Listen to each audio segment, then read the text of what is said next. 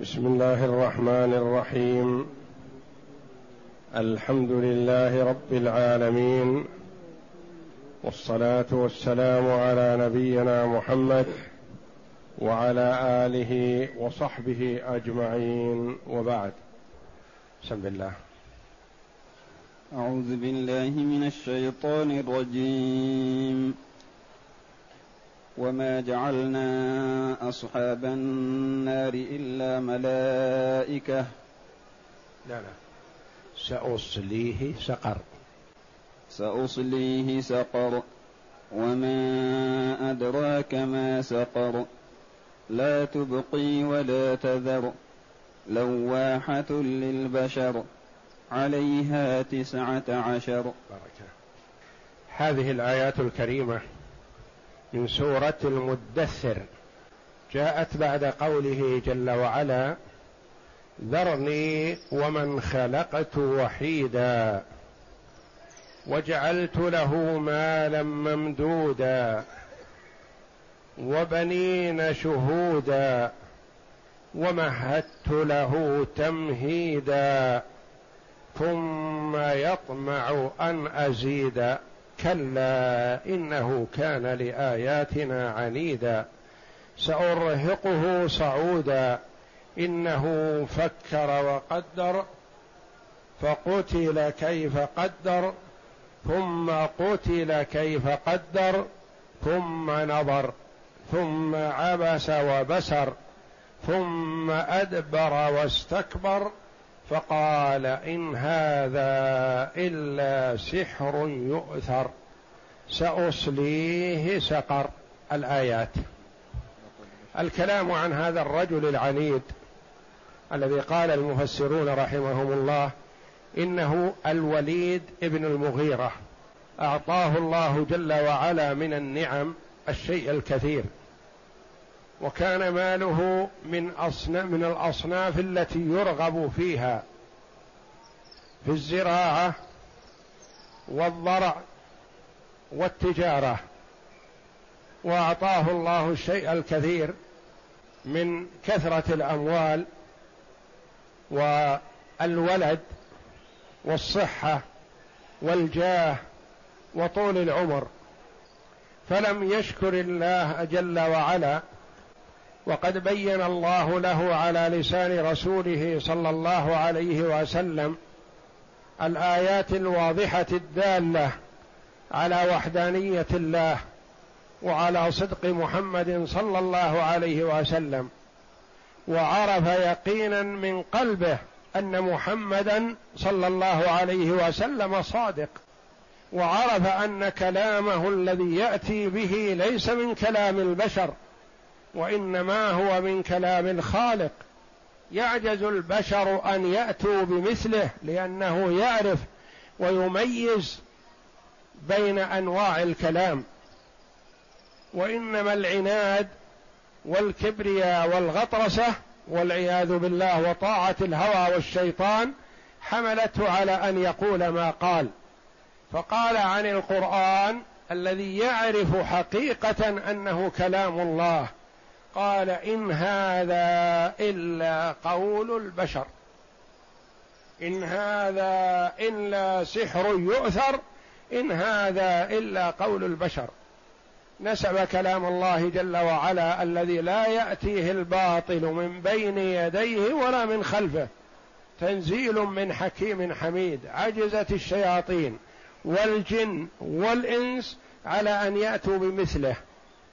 أو بعشر سور من مثله أو بسورة واحدة من مثله. وهو يعرف السحر ويعرف الكهانة ويعرف الشعر هذا الرجل. ومع ذلك قال إن هذا إلا سحر يؤثر. يعني ينقل. ما هم من تصنيف محمد وإنما ينقله عن السحرة. إن هذا إلا قول البشر نفي عن أن يكون كلام الله جل وعلا. قال هذا قول البشر قول الإنس قول الناس. يعني يقوله كل إنسان. قال الله جل وعلا وعيدا له سأصليه سقر. سأصليه أصليه فيها معنى أدخله وزيادة. لأن مثل ما يقال صلى اللحم على الفحم. صلاه يعني ما أدخله فيه وإنما هذا يقلبه لينال العذاب جميع جسمه. يصلى في النار يعني تصلاه النار من جميع جهات جسمه. سأصليه سقر وسقر اسم من أسماء النار. والنار دركات يعني دركات نازلة كل دركة كل درجة أنزل من التي تليها. والجنة درجات بعضها أعلى من بعض والنار دركات بعضها أسفل من بعض. ويتنوع عذاب أهلها فيها لأنهم يتفاوتون في العذاب كما قال الله جل وعلا ويوم القيامة أدخلوا آل فرعون أشد العذاب. فيه عذاب أشد وفيه ما هو دون ذلك. سأصليه سقر وسقر لا تنصرف. يعني ممنوع من الصرف لأجل العلمية والتأنيث. كالعلم المؤنث تقول مثلا عن عائشة رضي الله عنها فعائشة علم مؤنث ممنوع من الصرف والممنوع من الصرف ما يظهر عليه الجر ويكون لفظه بالفتح. ومحلها من الإعراب سقر والجملة قال بعضهم بدل من قوله تعالى سأرهقه صعودا. بين جل وعلا هذا الإرهاق والصعود الذي هو العذاب الشديد بأنه صليه في نار جهنم. سأصليه سقر. وسقر لا تظن أنها هينة أو سهلة أو بسيطة أو عذابها كعذاب نار الدنيا. لا. قال تعالى وما أدراك ما سقر. ما أدراك ما سقر. هذه الجملة يؤتى بها للتهويل وتفخيم الشيء كما قال الله جل وعلا الحاقة ما الحاقة وما أدراك ما الحاقة التي هي القيامة شأنها عظيم. سأصليه سقر وما أدراك ما سقر. ما أدراك ما سقر. ما هذه تعرب مبتدا وخبرها ما سقر يعني شأنها عظيم. وما سقر كذلك جملة اسمية مكونة من مبتدا وخبر وبمجموعها تكون خبرا لما الأولى. أي شيء تكون هذه وما أدراك ما سقر لا تبقي ولا تذر. سقر هذه التي توعد بها هذا الكافر لا تبقي ولا تذر. لا تبقي من اللحم شيئا ولا تذر العظم. أو لا تبقي الرجل حيا ولا تذره ميتا. قولان للمفسرين يعني لا تبقي من اللحم ولا تذر العظم أو لا تبقي الرجل حيا ولا تذره ميتا. يكون في أشد العذاب والعياذ بالله كما قال الله جل وعلا عنهم أنهم يتمنون الموت. في النار يتمنون الموت كما قال الله جل وعلا. ونادوا يا مالك ليقضي علينا ربك. قال إنكم ماكثون يتمنون الموت لما هم فيه من العذاب الأليم والعياذ بالله. لا تبقي ولا تذر لواحة للبشر. لواحة من حيث الإعراب.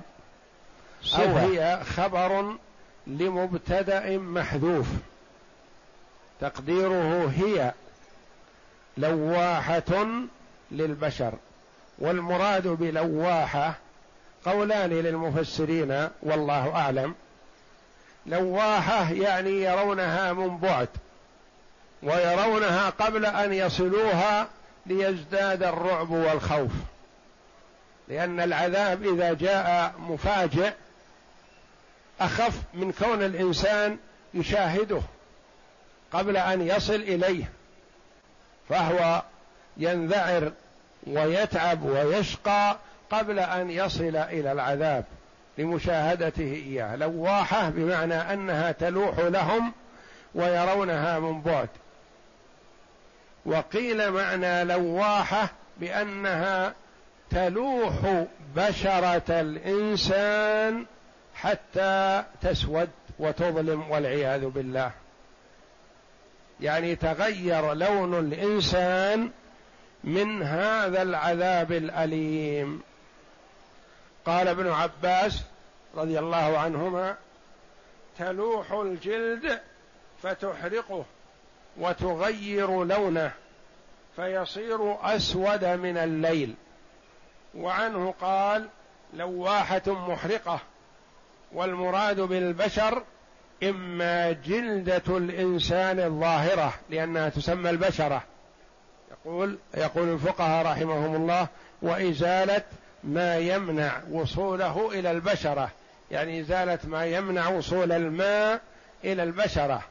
فيزيل ما على بشرته عند الوضوء كأن يكون على البشرة عجين أو جص أو نوع من أنواع البوية التي تمنع وصول الماء إيه، شرط في صحة الوضوء إزالة ما يمنع وصوله إلى البشرة. والبشرة هي الجلدة الظاهرة للإنسان. إما جلدة الإنسان الظاهرة كما قاله الأكثر أو المراد بها أهل النار من الإنس. لواحة مسودة لأهل النار من الإنس لأنهم هم الذين يقال لهم البشر الإنس دون الجن. لواحة فيها قراءتان الرفع والنصب. لواحة للبشر على أنها مبتدا وخبر يعني خبر لمبتدا محذوف هي لواحة للبشر والنصب على الحال حال كونها لواحة للبشر. قال الله تعالى سأصليه سقر أي سأغمره فيها من جميع جهاته. ثم قال وما أدراك ما سقر وهذا تهويل لأمرها وتفخيم. ثم فسر ذلك بقوله تعالى لا تبقي ولا تذر أي تأكل لحومهم وعروقهم وعصبهم وجلودهم ثم تبدل غير ذلك وهم في ذلك لا يموتون ولا يحيون. وقوله تعالى لواحة للبشر. قال مجاهد رحمه الله أي الجلد. وقال أبو رزين تلفح الجلد لفحة فتدعه أسود من الليل. وقال زيد بن أسلم تلوح أجسادهم أجسادهم عليها. وقال قتادة لواحة للبشر أي حراقة للجلد. وقال ابن عباس رضي الله عنهما تحرق بشرة الإنسان. وقوله تعالى عليها تسعة عشر. عليها يعني على النار على سقر هذه. عليها تسعة عشر. قال المفسرون رحمهم الله عليها تسعة عشر ملك. يعني هم خزنة النار. تسعة عشر ملك. وقال بعضهم تسعة عشر صفا من صفوف الملائكة. وقيل تسعة عشر كبراؤهم. وكل واحد يتبعه جمع من الملائكة. والظاهر الأول والله أعلم. لأنه لا يستقل العدد. والله جل وعلا أنه أخبر أنه جعل هذا العدد فتنة. يفتتن به من شاء الله فتنته. كما قال أشقياء الكفار وزعماؤهم. قال بعضهم أنا أكفيكم إياهم. تسعة عشر أعوان محمد أنا أكفيكم. كونوا خلفي يوم القيامة. وأدفع عشرة بمنكبي الأيمن وأدفع تسعة بمنكبي الأيسر. ونخرج من النار. يظن هذا أن الملائكة كأمثال البشر. وقال أبو جهل محمد يتوعدكم بتسعة عشر وأنتم الجمع الغفير من الناس والكثرة. ما يستطيع العشرة منكم أن يدفعوا واحدا من هؤلاء ونخرج من النار. وفي المرة الأخرى يقول المئة منكم ما يستطيعون الواحد؟ ما دام تسعة عشر أنتم أكثر من تسعة عشر مئة.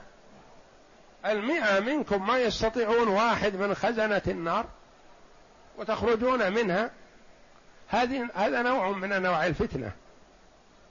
إذا علم أن خزنة النار حبب إليهم تعذيب العصاة والفجرة من بني آدم كما حبب إلى بني آدم الطعام والشراب. والله جل وعلا كما قال بعض المفسرين وكل بجميع الخلق من أولهم إلى آخرهم لقبض أرواحهم ملك واحد. ألا يكون تسعة عشر من هؤلاء كفلا بتعذيب بعض هؤلاء الذين قبضت أرواحهم؟ وقوة الملائكة عليهم الصلاة والسلام بأنواعهم تختلف عن قوة البشر.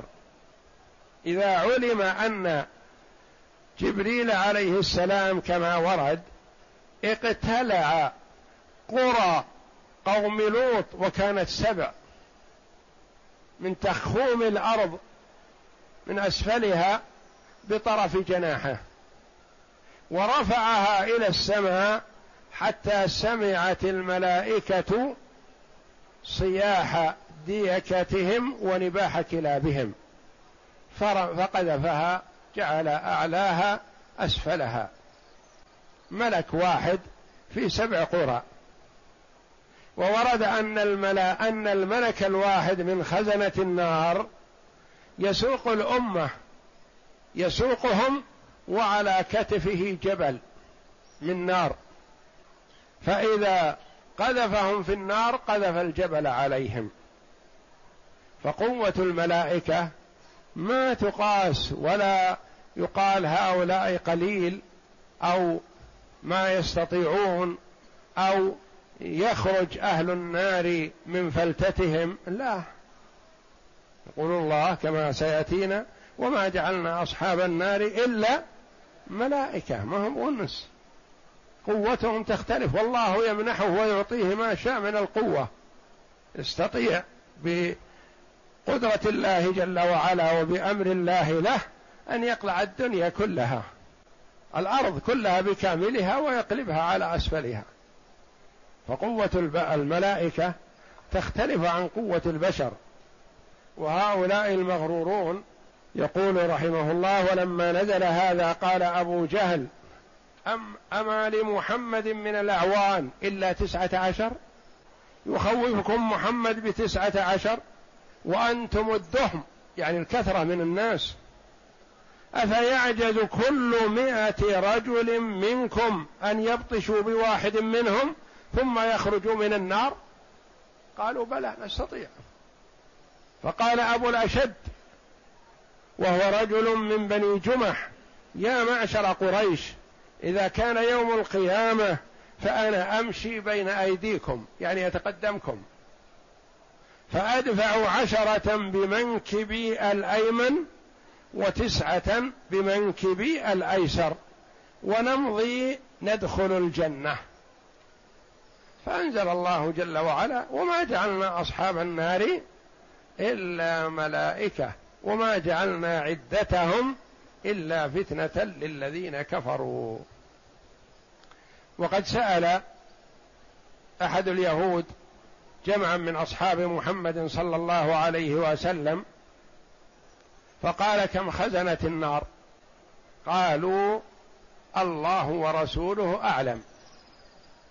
فجاء رجل إلى النبي صلى الله عليه وسلم فقال هزم وغلب أصحابك. سألهم خز... اليهود عن خزنة النار فقالوا الله ورسوله أعلم. ما أجابوا.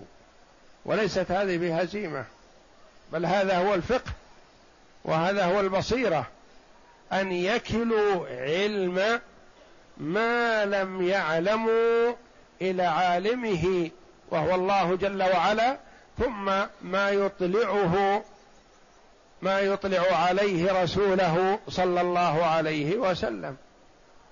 وكان الصحابة رضي الله عنهم إذا سألهم النبي صلى الله عليه وسلم عن شيء ما قالوا الله ورسوله أعلم. ما يتخرصون لأنهم يعرفون أنه ما سألهم إلا ليعلمهم. فقالوا لهذا اليهودي الله ورسوله أعلم. فأنزل الله جل وعلا على رسوله صلى الله عليه وسلم عليها تسعة عشر. فجاء اليهودي فسأل فأخبره النبي صلى الله عليه وسلم. والعدد هذا لله فيه حكمة. يتخرص بعض الناس في كون العدد هذا تسعة عشر ولا ينبغي لعاقل أن يدخل نفسه فيما لا يعلم. وإنما يقول الله جل وعلا أعلم بالحكمة الذي جعل هذا العدد لأهل النار. الله أعلم وأحكم وما جعله إلا لحكمة. قادر جل وعلا أن يجعله واحد ويكفي الناس كلهم. وقادر أن يجعلهم عشرين بدل تسعة عشر لكن لحكمة يريدها الله. ولا ينبغي لنا ولا يجوز لنا يخرج بين حين وآخر. مثلا وريقات فيها تخرصات في العدد تسعة عشر. أو في العدد كذا. وهذا ما ينبغي للمرء أن يدخل فيه نفسه لأن هذا مما استأثر الله جل وعلا بعلمه. وما أطلع عليه الناس لأنه لو أراد جل وعلا إطلاعهم عليه لبينه للناس رسول الله صلى الله عليه وسلم. والرسول صلى الله عليه وسلم ما ورد عنه في هذا العدد شيء. فما ينبغي لنا أن ندخل أنفسنا في شيء لا ينبغي لنا أن ندخل فيه ولا يمكن أن ندرك فيه علم. لأن مثل هذا ما يدرك فيه العلم إلا من الله جل وعلا أو من رسوله صلى الله عليه وسلم فيما أطلع الله رسوله صلى الله عليه وسلم عليه. وما دام ليس لدينا وليس معنا شيء عن الله تبارك وتعالى في كتابه العزيز ولا عن رسوله صلى الله عليه وسلم فنقول الله أعلم. والصحابة رضي الله عنهم في حال حياة النبي صلى الله عليه وسلم يقولون الله ورسوله أعلم لأن الرسول يطلعه الله جل وعلا على ما شاء من العلم. وأما نحن بعد وفاة النبي صلى الله عليه وسلم إذا سئلنا عما لا نعلم فالواجب علينا أن نقول الله أعلم. لأن الرسول صلى الله عليه وسلم لا يجوز لنا أن نفوض إليه علما الآن لأنه ميت كما أخبر الله جل وعلا إنك ميت وإنهم ميتون. ولكن عليه الصلاة والسلام موته في قبره هو في حياة برزخية يعني لا يدرك كنهها. يختلف عليه الصلاة والسلام الحياة في البرزخ عن الحياة في الدنيا وعن الحياة في الآخرة لأن أنواع الحياة أربع حياة الجنين في الرحم وحياة المولود في الدنيا وحياة البرزخ التي هي من موته إلى بعثه. هذه تسمى البرزخ يعني المنزلة بين منزلة الدنيا ومنزلة الآخرة والحياة الآخرة. وأنواع الحياة تتفاوت فالشهداء أحياء عند ربهم يرزقون. لكن ليست حياتهم كحياتهم في الدنيا وليست حياتهم كحياتهم في الدار الآخرة في الجنة. فهم في حياة الله أعلم بصفتها. فالصحابة رضي الله عنهم حينما سئلوا عما لم يعلموا قالوا الله ورسوله أعلم. والواجب علينا نحن إذا سئلنا عما لا نعلم أن نقول الله أعلم. عليها تسعة عشر. وقوله تعالى عليها تسعة عشر أي من مقدم الزبانية عظيم خلقهم غليظ خلقهم. وقد قال ابن أبي حاتم عن الحديث الذي أخرجه عن البراء في قوله تعالى عليها تسعة عشر قال إن رهطا من اليهود سألوا رجلا من أصحاب رسول الله صلى الله عليه وسلم عن خزنة جهنم فقال الله ورسوله أعلم. فجاء رجل فأخبر النبي صلى الله عليه وسلم فأنزل الله تعالى عليه ساعة إذن عليها تسعة عشر فأخبر أصحابه تسعة عشر ملك أو تسعة عشر صيف أو تسعة عشر نقيبا يعني كبراءهم والظاهر كما قال جمع من المفسرين رحمهم الله الظاهر الأول عليها تسعة عشر ملك والملك الواحد يقدره الله جل وعلا على ما شاء ويعطيه من القدرة ما أراد سبحانه وتعالى نعم. فأخبر أصحابه وقال ادعهم أما إني سائلهم عن تربة الجهنم إن عن تربة الجنة إن أتوني أما إنها درمكة بيضاء فجاءوه فسألوه عن خزنة جهنم فأهوى بأصابع كفيه مرتين وأمسك الإبهام في الثانية ثم قال أخبروني عن تربة الجنة فقالوا أخبرهم يا ابن سلام فقال كأنها خبزة بيضاء فقال رسول الله صلى الله عليه وسلم أما إن الخبز إنما يكون من الدرمك. والله أعلم وصلى الله وسلم وبارك على عبده ورسول نبينا محمد وعلى آله وصحبه أجمعين.